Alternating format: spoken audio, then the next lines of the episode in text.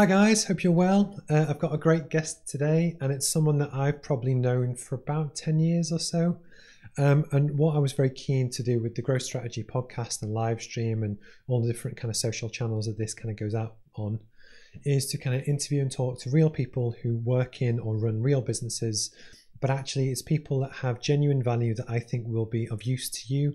Uh, so I never interview anyone that's just trying to plug something. I just don't do that. But then likewise, um, with within my own network, either in the northeast of England or Aberdeen or wherever, um, it's trying to just get people involved and kind of build a bit of a community about what we're doing. So uh, I'm going to introduce you to Chris in a second. We'll go through his backstory, how he got started in the industry, how he kind of got through to where he is today. We're going to talk a bit more about what his organization does and some of the initiative, initiatives that he's involved with. Uh, and then we'll kind of finish with some of the best advice that he's ever had and that kind of thing as well. So hopefully it'll be a really enjoyable kind of journey for the next kind of 30, 40 minutes. And if you've got any questions, feel free to drop them in onto the YouTube kind of live stream. So Chris, I'm just going to bring you in. Perfect. Would you like to say hi to everyone? Steve. Hi, everybody. Nice to be here. Perfect. Um, so, would you like to tell everyone who you are and where you're from? I sound like Cilla Black when I said that. um, yeah, so uh, so my name's Chris Beevers. Um, I I'm originally from from Yorkshire, uh, so I'm an adopted northeasterner, but I've uh, I've been in the northeast for the last um, best part of 18 years um, since I came up to university. Uh, and uh, and nowadays I'm working in financial services. Um, so I'm working as a, a financial advisor um, with both individuals and businesses across the region and, and further afield, really. Oh, cool. So almost so we probably first met. I'm trying to think when. So it was potentially when I was at the LEP in Tees Valley, uh, but it's certainly yeah. gone on a fair few years. And then you worked for quite a prominent recruitment firm for quite a while uh, which is where we definitely obviously kind of got to know each other in the kind of professional circuit. Um, but one of the things that's quite funny about the northeast of England is that with although you probably have what five million people in the region, in the kind of business community, it is actually quite tight knit. That most people know each other, or at least you know you've got a general awareness. Uh, which is both a blessing and a curse because it means that the good people stick around. Uh, some of whom, I guess, like both of us, take career pivots and change and stuff.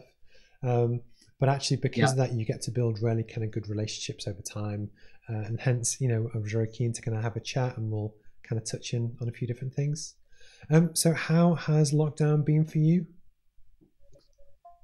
It's been all right actually. Yeah i mean it's it's been very different obviously um, and uh, i think you know the number of video calls that i've done the last few months must be running well into the hundreds now. Um, i've got two uh, two kids at home as well who are uh, eight and 11.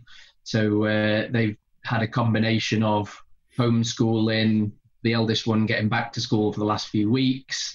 Um, my wife is also self employed, so she's also working at home. And we've got a crazy dog as well who, um, you know, is loving all the attention. So it's been uh, it's been good, really. You know, it's been it's been nice to get that flexibility of just dipping in, dipping out of what's happening, you know, with the kids or with my wife, um, and and spending probably a lot more time than usual together as a as a family, um, which is which has been lovely. So uh, yeah, can't complain really. No, it's cool. Just out of interest, have you, for what you do, has it fundamentally changed the way you do it and the way you operate for the better or for the worse due to the forced restrictions? Um, so it, it, it has, um, in so much as so I'm part of the St James's Place partnership, um, which and St James's Place is the, the largest face-to-face wealth manager in the UK. So a large part of the, the, the business and the service that we deliver to our clients is very much going out, sitting down with them, and, and talking through their situation and, and, and their needs. Um, so so fundamentally, the, the inability to go and sit with somebody and do that face to face, you know, has, has obviously been been impacted. Um, I guess as an industry, we've um, and a profession, we, we've had to move on to video calls pretty much immediately. Um, and to be fair to the the clients, they've embraced that, you know, as well, um, and, and understood the need for that. I think that there's there's it's a bit of a double-edged sword in so much as you do you particularly with people that you're meeting for the first time, it, it can be a, a, slight barrier to forging that immediate yeah. sort of connection. Yeah. Um, but it does mean that you can cover quite a lot of ground during your day very versus driving off to five or six meetings, being able to do five or six Zoom calls. Um, so I think you know the the ability to to to sit with a client and, and still have face to face interaction, albeit over a over a screen, um, and still you know share digital documents with Mhm. them. There's you know ways and means of getting around um, signing documents with sort of uh, digital signatures and things like that. Um, so you know I, I think generally uh, within what I do, you know, we are pretty much doing our best and um, you know slight bumps in the road as we go but um but you know more than ever now i think people need that that support that advice around their financial situation Yeah, yeah. so the the fact that we can still do that it, it, you know is, is is really imperative to to delivering that value to clients No, I almost it was when um, I guess because we spoke on the phone the other day, and it was almost Yeah. when we were just talking, just as a kind of catch up. It is massively important that you have a lot of business owners in the region who are they've been well, everyone's been impacted. It's how you adapt, how do you change, and then also how do you build for the future. And we'll touch on it a bit later, the actual detail about wealth management and that, because that you know, it's new to me because I'm I guess at the start of that kind of journey. But actually, it's Mhm. almost it's a very important piece that I'm keen to kind of pick your brains on, which is good. Yeah. But before we go into that kind of thing, I always think that it makes a massive difference either for your your customers, your clients, or just your kind of general network to almost you know find out a bit more about you. Um, so you Mhm. said you were born and raised in Yorkshire. Yep, yep. So I grew up in uh, in Pontefract in West Yorkshire, which is uh, the home of uh, Pontefract cakes, which uh, licorice. So um, yeah, I grew up there until uh, turned 18, uh, and then studied English language actually at Newcastle University. Um, uh, once I'd graduated, I uh, I moved into a, a role with Procter and Gamble, um, based in the northeast, and, and spent about seven years with P and G in various different roles, um, mainly focused on supply chain management across the region, across Western Europe. Um, and that was, you know, a great experience, you know, massive global company, lots of opportunity to travel. Uh, you know, went to places like Costa Rica, Oh, nice. Warsaw, Cincinnati. Um, you know, so so that was great. Um, I took a, I guess, a, a, a change of direction um, about eight years ago now, and, and moved into, as you said, recruitment, um, uh, and, and and really tried to to leverage the the the you know experience that had in industry to add value to clients and candidates in that in that space. Can I ask how did you find that change? Because I've got friends that work for P and in my head, Mhm. I can kind of get a feel for what it's like.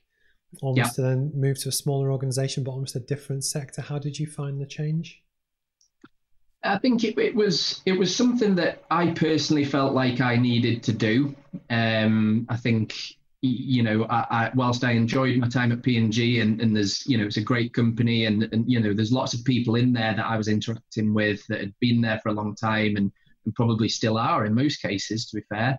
Um, but I think I found the change quite refreshing. Mhm. Um, uh, you know, P and G was was really the only corporate experience that I'd had after graduating. Um, and whilst I'd worked through university and, and, and prior to that, you know, it, it was just sort of weekend jobs or summer jobs to, to, to earn some extra money, really. So, you know, I- I was keen to experience other business cultures, see how other businesses work, um, and probably spend time in something where I had a bit more, bit more influence Yeah. um, and a bit more sort of interaction across the business rather than being very siloed in, in one particular um, space within it. Yeah, I had a conversation with an MD today, and we were talking about how almost I think certain people just have a drive, and I'm one of them, to keep learning, keep developing, keep things fresh. Um, and I don't know if if that resonates with you or not. Where actually you kind of you felt like you'd learnt your craft, but you just wanted a new kind of challenge. Definitely, definitely. I, I mean, I, I've, I'm somebody that over the last you know 18 years since university has grown to love learning just off my own back. Um, and I think, like you say, you sort of get to a.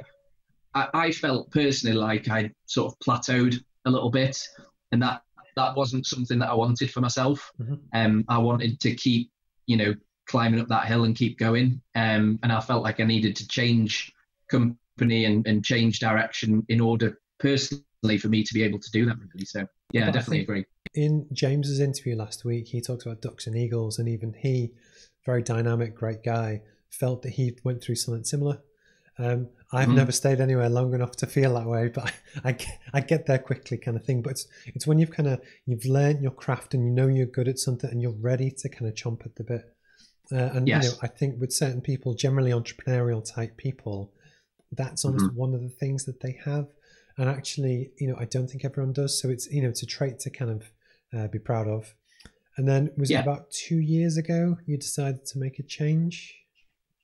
Um, so it was, it was less than that actually. So it was about twelve months. Um, so uh, so yes, yeah, so I'd been part of of a journey with with the recruitment business that I'd been with the last few years, where we'd gone through a, a lot of growth, um, and I, I was you know sort of tapped on the shoulder, if you like, by somebody in financial services um, to to ask whether or not I'd ever considered, you know, doing that. Um, there's a lot of uh, synergies with the type of role that I was doing previously. It's very people focused mm. and building relationships and all that kind of thing.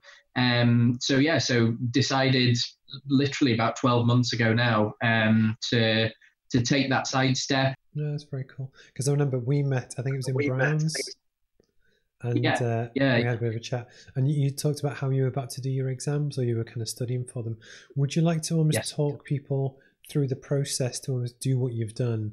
And the idea, as I mentioned before the call, is that I'll kind of clip this up, but actually for people who want to get into financial services etc., might find it really interesting to just kind of know what the process is, what the kind of exams are, how long it takes, and that and what it means at the end. Yeah, sure. Um, so I guess there's there's a few different routes that you can take into financial services. The challenge nowadays versus um, you know a few years ago is that it's becoming it's become increasingly more regulated. It's moved from an industry to a profession, um, so that so the barriers to entry um, have, have, have increased. Um, the route that I ended up going down was um, an accelerated route, um, which meant that I um, I went back into full time learning mode for six months, basically, where um, so St James's Place, which is the organisation that, that I've aligned myself with, run a, an academy program, which is a six month program for experienced professionals to um, get you through the, the qualifications that you need to take. Um, and, and that, in, in my case, uh, specifically as a diploma in regulated financial planning, which is through the Chartered Insurance Institute, um, as well as sort of induct you into both the, the wider organisation and the the industry in general, mm-hmm. um, because pretty much everybody that was on the program that I was on had no background in financial services. Um, so it was getting up the curve in terms of what does that industry look like, how does it operate, how is it regulated, all that type of stuff. Um, uh, and that worked really well for me. You know, it was something that um, that I enjoyed going through the process of, of learning and um, and the fact that I was able to to do that and, and do it in such an accelerated period of time meant that you know there's a lot of knowledge that's aggregated over the last six months that I'm now able to go back out into the real world and you know uh, use in front of clients and, and to help clients um, you know as, as I'm sitting down with them really cool because I must have one of the things that I kind of realized actually when we were talking before and we were talking about the both I like the brand positioning of the UK's largest face-to-face provider. I think it's very clever about how you niche um, you know yourself with that. But essentially what you do and actually what I do is a lot is a lot about trust. Because actually yep. especially for what you do if someone's going to hand over their quite life savings, their pensions, their their house in some ways, you know, ev- everything, you have to have absolute 100% trust that this guy, what he's telling me is accurate. I have faith in him. um, you know, it's not that you can't not lose your money, but you understand the risks, and it's that credibility that actually I think the high barrier to entry is a good thing because again, it shows that anyone that is willing to go through the pain, if that you know makes sense. Because I think was it in Edinburgh that you went for some of your exams? I can't remember. Yeah, it was. It was. But my point is that the if someone was just a shyster and they were trying to get a quick get rich quick or whatever, they probably wouldn't go through the pain. They'd just do something else. So again, it's yeah. all really it's good, and then it's how I guess in some ways having when you said about uh, you left uni 18 years ago and i'll be something similar i thought god we're getting old now. It, it kind of it catches up with you quick. But actually you know i imagine you were tapped on the shoulder because of your network and they would have liked how you operate how you come across what you do that actually you will have trust with a lot of people you know already over the past i guess 18 years that although you might have operated for a different company a different sector your moral value and what you're about and your background and your approach you know people recognize again as we said at the start uh, you know it's quite a small region but it will all accumulate and add up to hopefully what you're kind of doing now and almost you know in a very successful way that i hope when you do your own business development and go and speak to people you know you've already done 90% of the the difficulty to almost make yourself credible and then yeah. the last section is just is the product and service right for the person um, you know, mm. at that time, kind of thing. Um, yeah. So, would you like to, guess, tell people a bit more about what you offer and how it works?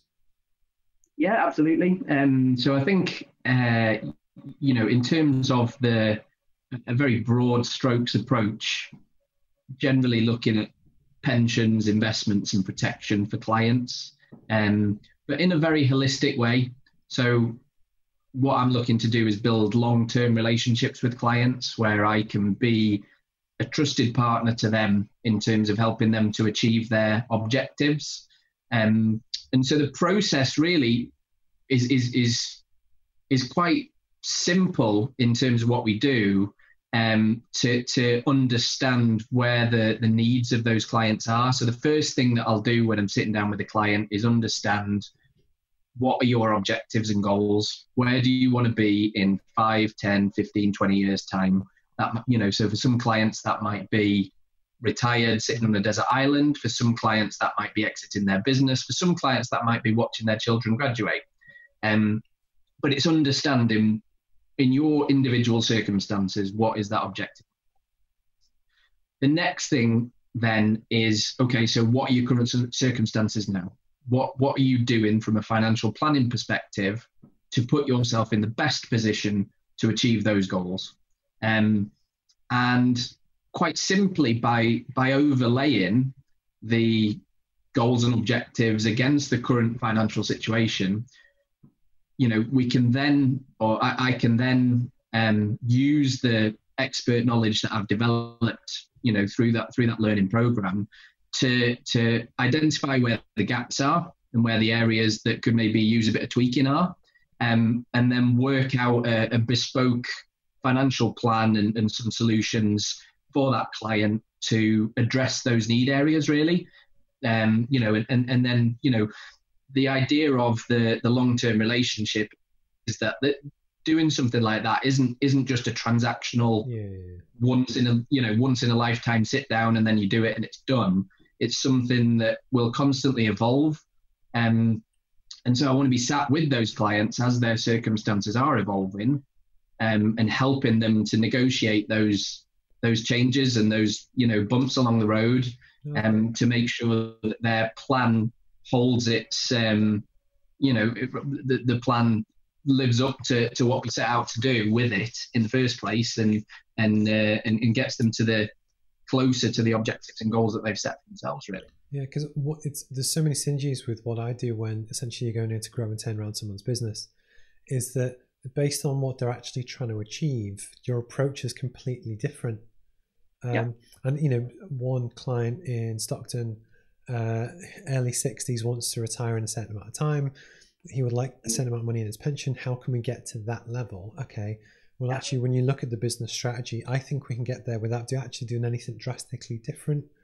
As where if you were trying to launch a new startup and you were trying to get to wherever, you almost have to yeah. do more high risk, high return. There's a different approach, and I guess with yourselves, yes. it's completely true. But one of the things that I almost uh, realized is that it's how much emotional faith and support we actually provide in different ways because for the person on the other end it's a very emotional process that in which case be it their their life's work or their business is their baby that often they do need someone that they can trust to kind of just brain dump on they know it's not going to go any further but actually for me all of that extra information adds flavor to the plan and how you direct it and how you build and actually there are great synergies between what we do as well as hopefully i'll be making business owners better off, which then helps you. But it, you know, it, it, But I think that's almost the more you kind of piece together the the economy and the supply chain and how it kind of works. I think it's kind of fascinating. One question I do have, which is as true for myself, but probably lots of people, if you have uh, a pension pot, or realistically five or six little pension pots, is it mm. better to consolidate it in one place or kind of leave them as they are? Um, I guess there's there's no fixed answer to that, and again, it comes back to what do you want to achieve with it. Um, I think the main thing, uh, Steve, is that that you're taking control of that. So if those pension pots, whether there's one, two, three, four of them, do you know how that pension is invested? Is it invested in the way that you're comfortable with? Is it invested in the way that is in line with your attitude to risk? and um, and and so from there you can then extrapolate well actually you know the I'm, I'm better off changing this or changing that or mm-hmm. consolidating the one thing i would say about consolidating into one pot is that you're giving it the best opportunity to compound and grow eh, by using the economies of scale okay. of, of the, the amount of money that's in there really um, cool. so yeah it was just it was one of those questions that you know I think a lot of people will have on their mind. So I'm just going to ask this stuff. Yeah, I, I guess mean, to, one... to, put it in context, I, have consolidated mine um, based on what I've learned over the last six months. I had three old pensions, so I'm consolidating all of mine into one now. So yeah, because that's almost uh, it's a good acid test. You know, if when you want someone's advice, it's saying, "Well, what would you do?" and you know and that's almost for, i guess for you or for me it's almost when you put your own neck on the line to actually say well actually if it was me i would do this and then yeah. you know one of the things i'm gradually hopefully getting better at is it's the trust in the person on the other end say look that person is a professional in that particular area i will trust that they know more than i do yes i'll use my gut feel and intuition but actually but no it's cool um, do you mind if i ask you about some of the other kind of initiatives that you're involved with Sure. So you're on the board of trustees of something called the PIE Project. Would you like to tell everyone what that is? Sure. So the PIE Project is a, a, charity which is based in the Northeast. So PIE is Primary Inspiration for Enterprise. Um, uh, and the charity was set up about six or seven years ago um, with the purpose of helping to drive aspiration in primary age children. So you know, once kids go to high school and start to move towards A levels, they get support from the school, from you know, outside businesses and careers support, careers guidance. Actually, the the the guiding thought behind the PIE project is: should we be doing that earlier? Should we be starting kids on that path, just from driving an awareness in them at, at an earlier age, which is exactly what we do. So we deliver um, enterprise uh, an enterprise-led project, which is delivered in two stages with primary schools primary schools across the region, um, which is you know designed to give uh, give primary age children experience of what it is like to set up and run a business. Wow. So we give the schools that progress to the second stage, we give them uh, a, a, pot of seed money each. Um, they have to go through an interview process to appoint, you know, general manager, sales manager, all that kind of thing, um, and then they have to come up with a business using that seed money that they think is going to generate the most profit that they possibly can.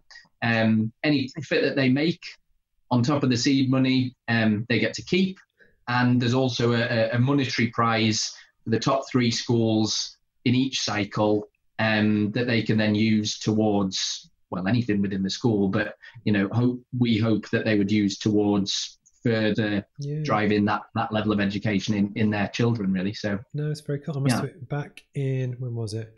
Around christmas i think it was. I went out for a family meal back at home so i don't have kids my, my brother does. And he's got yeah. an eight year old called alfie and uncle stephen had obviously started his business and whatever. And actually we were in a greek restaurant and with an eight year old we were talking through business concepts and actually, I was shocked at how much, as in like actually impressed about how much he knew about buying stock and selling it. And I was like, you know, I was amazed that this eight year old, yeah. and he's a smart lad, but likewise, from pay, what does he do? He loves Lego and all the usual stuff that eight year olds love. But actually, yeah, yeah. he knew more than probably I did at an older age. Um, but I was just really impressed. So I completely kind of buy into what you're doing. And I think as well, especially now you've got the gig economy, you've got a lot of people, uh, sadly at the moment, who are maybe considering starting their own thing because, you know, they've had to. Um, I think it's actually a great thing to kind of spark that idea early early doors and a lot of the kind of entrepreneurs and people that you follow on youtube and stuff a lot of them did start at school selling crisps or baseball cards or whatever um, I know it's very cool, very cool. Yeah, um, and it's, it's, the challenge sometimes, Steve, is that you know that there's certain professions that are talked up through schools, you know, and there's clear that there are clear paths to whether it's being a lawyer, being a doctor, that kind of thing. Mm-hmm. But actually, how do you go about becoming an entrepreneur? How do yeah. you go about becoming a, a you know a, somebody a, somebody who founds a business? Um, you know, so, so we're trying to give kids that visibility from an earlier age. Because the one thing that I've noticed as well is that, like on this kind of channel, I've interviewed dentists and property managers and everything. But the one thing as you go through your career, so my wife's a solicitor, but actually as you progress further through, the entrepreneurship, business, sales, management side gets more and more important. But then actually, you'd be amazed at how much businesses, or maybe not, but people that watch might, about how they're all the same and the concepts are the same. And it's just, but it's fascinating that most people aren't taught how to do that. Does that make sense? Yes, yes you can go yeah, into yeah. an MBA, and yes, you know there are different avenues to help solve that problem. I won't plug the thing I'm launching at the end of the year, but you get my point. But it was just exactly what you say that it just it's yeah no fascinating. That's cool. Um would yeah. you like to tell or talk about the million steps project? Uh, yeah so the, the 1 million steps challenge is um so it's a third party challenge. It's being run by a 1 million steps organization. But as a board of trustees for the PIE project um we're all uh, taking part in that this year. So that started in the middle of june. It runs for 100 days um, so it'll finish sometime towards the end of September. And during that period of time, um, we are all committing to walk at least 1 million steps. Um, and do, by doing that challenge, we're looking to try and raise funds for the charity um, itself. So all, all funds raised by us as a board um, will go back into the charity and, and be used for delivery of those future projects essentially. So no, I think it's very cool. I must admit with since lockdown happened, all my, my gym has been shut. My basketball, which is regular weeklies, all stopped. And I realized I got some photos taken on Friday. I'd put on a little bit of weight. I was like, ah. Uh. But actually, you know, yeah. just it's. I think sometimes it's having the the drive, the initiative, and it's almost when there's an extra cause to just get yourself out there. And you know, walking is a very good way to build a good level of fitness. So I really kind of appreciate. it's doing. a little reminder to me every day because I, I, sort of you know get partway through the day and think, well, how many steps have I done? And I've just been sat at my desk, then it's uh, it's probably very few. No, cool. Um, the same is true with me, but I hate to admit it. So, one of the the questions I ask everyone, one's two questions, um, and it has its own section on YouTube, and I clip it up, and I, I do that because actually I genuinely think it's useful for people going through their own careers, just to pick people's brains and kind of, you know, learn, I guess, from others in a way that me personally almost, I was, am I? Although my uncle did own a business, I didn't really know him and I never got a chance to ask him about it. But my point is that almost I had to teach myself everything in a lot of ways, you know, that I think this is actually quite useful for people, whether they kind of watch it or not. Um, so, can I ask you what's the best piece of advice you've ever had? Um, so, in terms of advice, I think I try and assimilate information from lots of different sources and I do lots of reading and that kind of thing. Um, but in terms of specific pieces of advice, um, I think when I when I joined the business that I was previously at, um, the, the the the founder uh, of that business, who's a guy that we we both know, Richard Hogg, um, I'd come from a, a, an environment where it was very much expected to put on a, a professional mask, if you like. Um, uh, and, and one of the first things that, that Richard, um, you know, t- told me was, be yourself, let down your guard, be vulnerable, let people see the real you, which is exactly what you were talking about before as well, Steve. But um, I think, and, and I, I took that on board, and that totally changed my style of how I interacted with other people in a professional setting. Um, but I think by doing that, that totally also transformed the the level of relationship that I was able to create with them. And it's the, and it's still something that I, you know, yeah.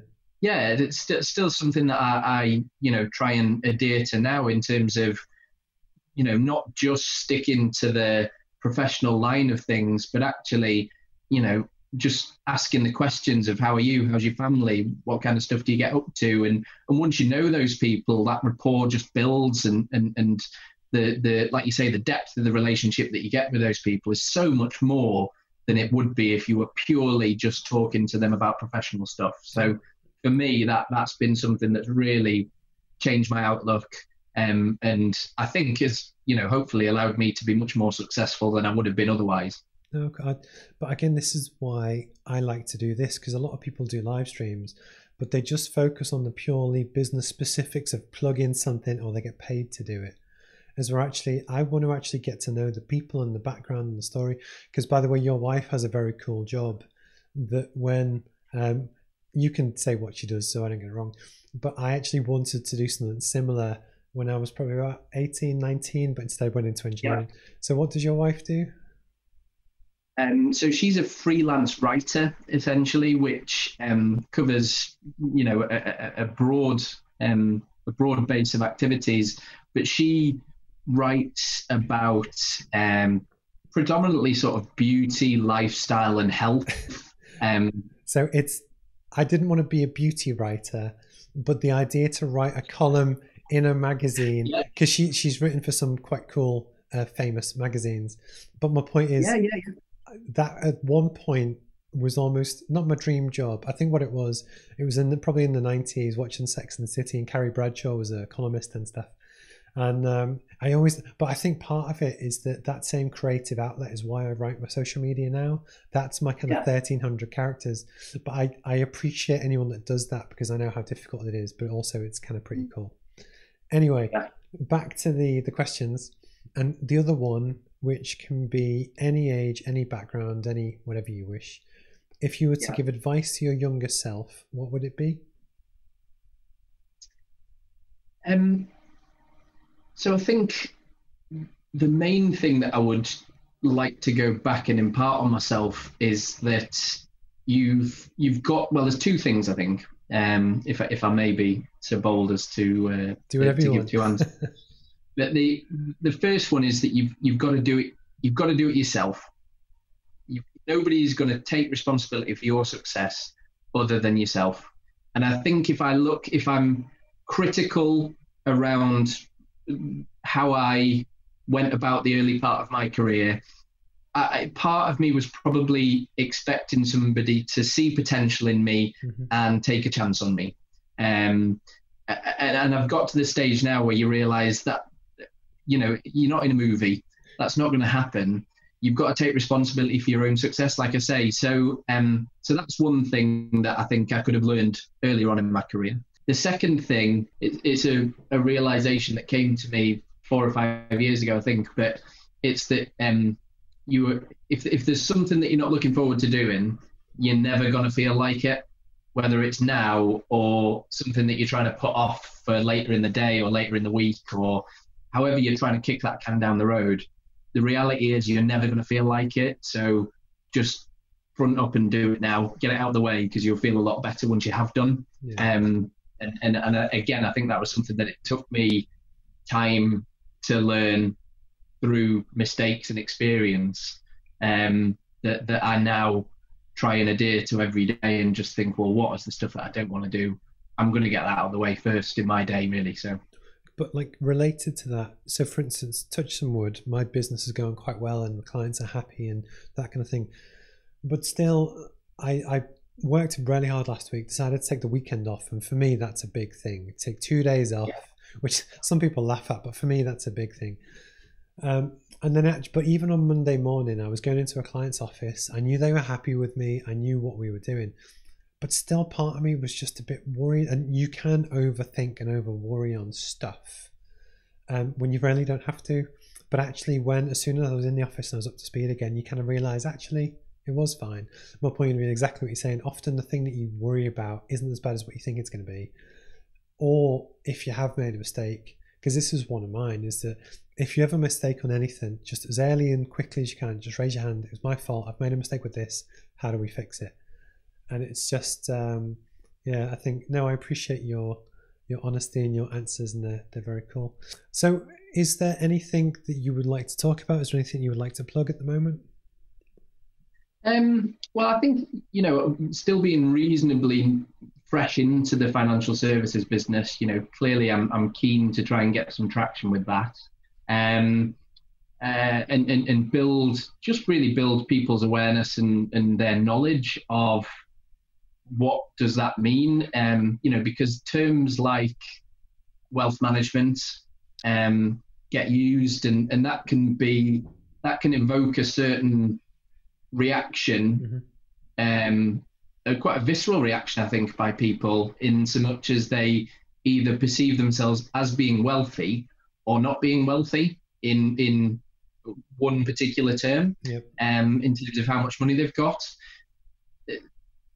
Wealth management is is almost a, a bit of a misnomer, if you like, in so much as what I do for, for clients is holistic financial planning right from the early stages of you know, buying your first house, getting married, having kids, all the way through to the the latter periods or the you know the later periods in people's careers where you know that that um that earning power and, and probably the amount of money that they have got has, has increased. So i think you know like i say a, a large part of the conversations that i have with people at the moment are you know this is what this looks like and, and actually this is how this can support you at this point in your life. And like we said before, you know, it's a bespoke service, so it, it, it, sort of evolves and changes in line with that. One of the things I think is also uh, accurate is that with, so I'm fortunate in some ways that I grew up working class, but I've now graduated to be middle class. You know, there's no denying that I'm a professional, so is my wife. We have a nice house, you know,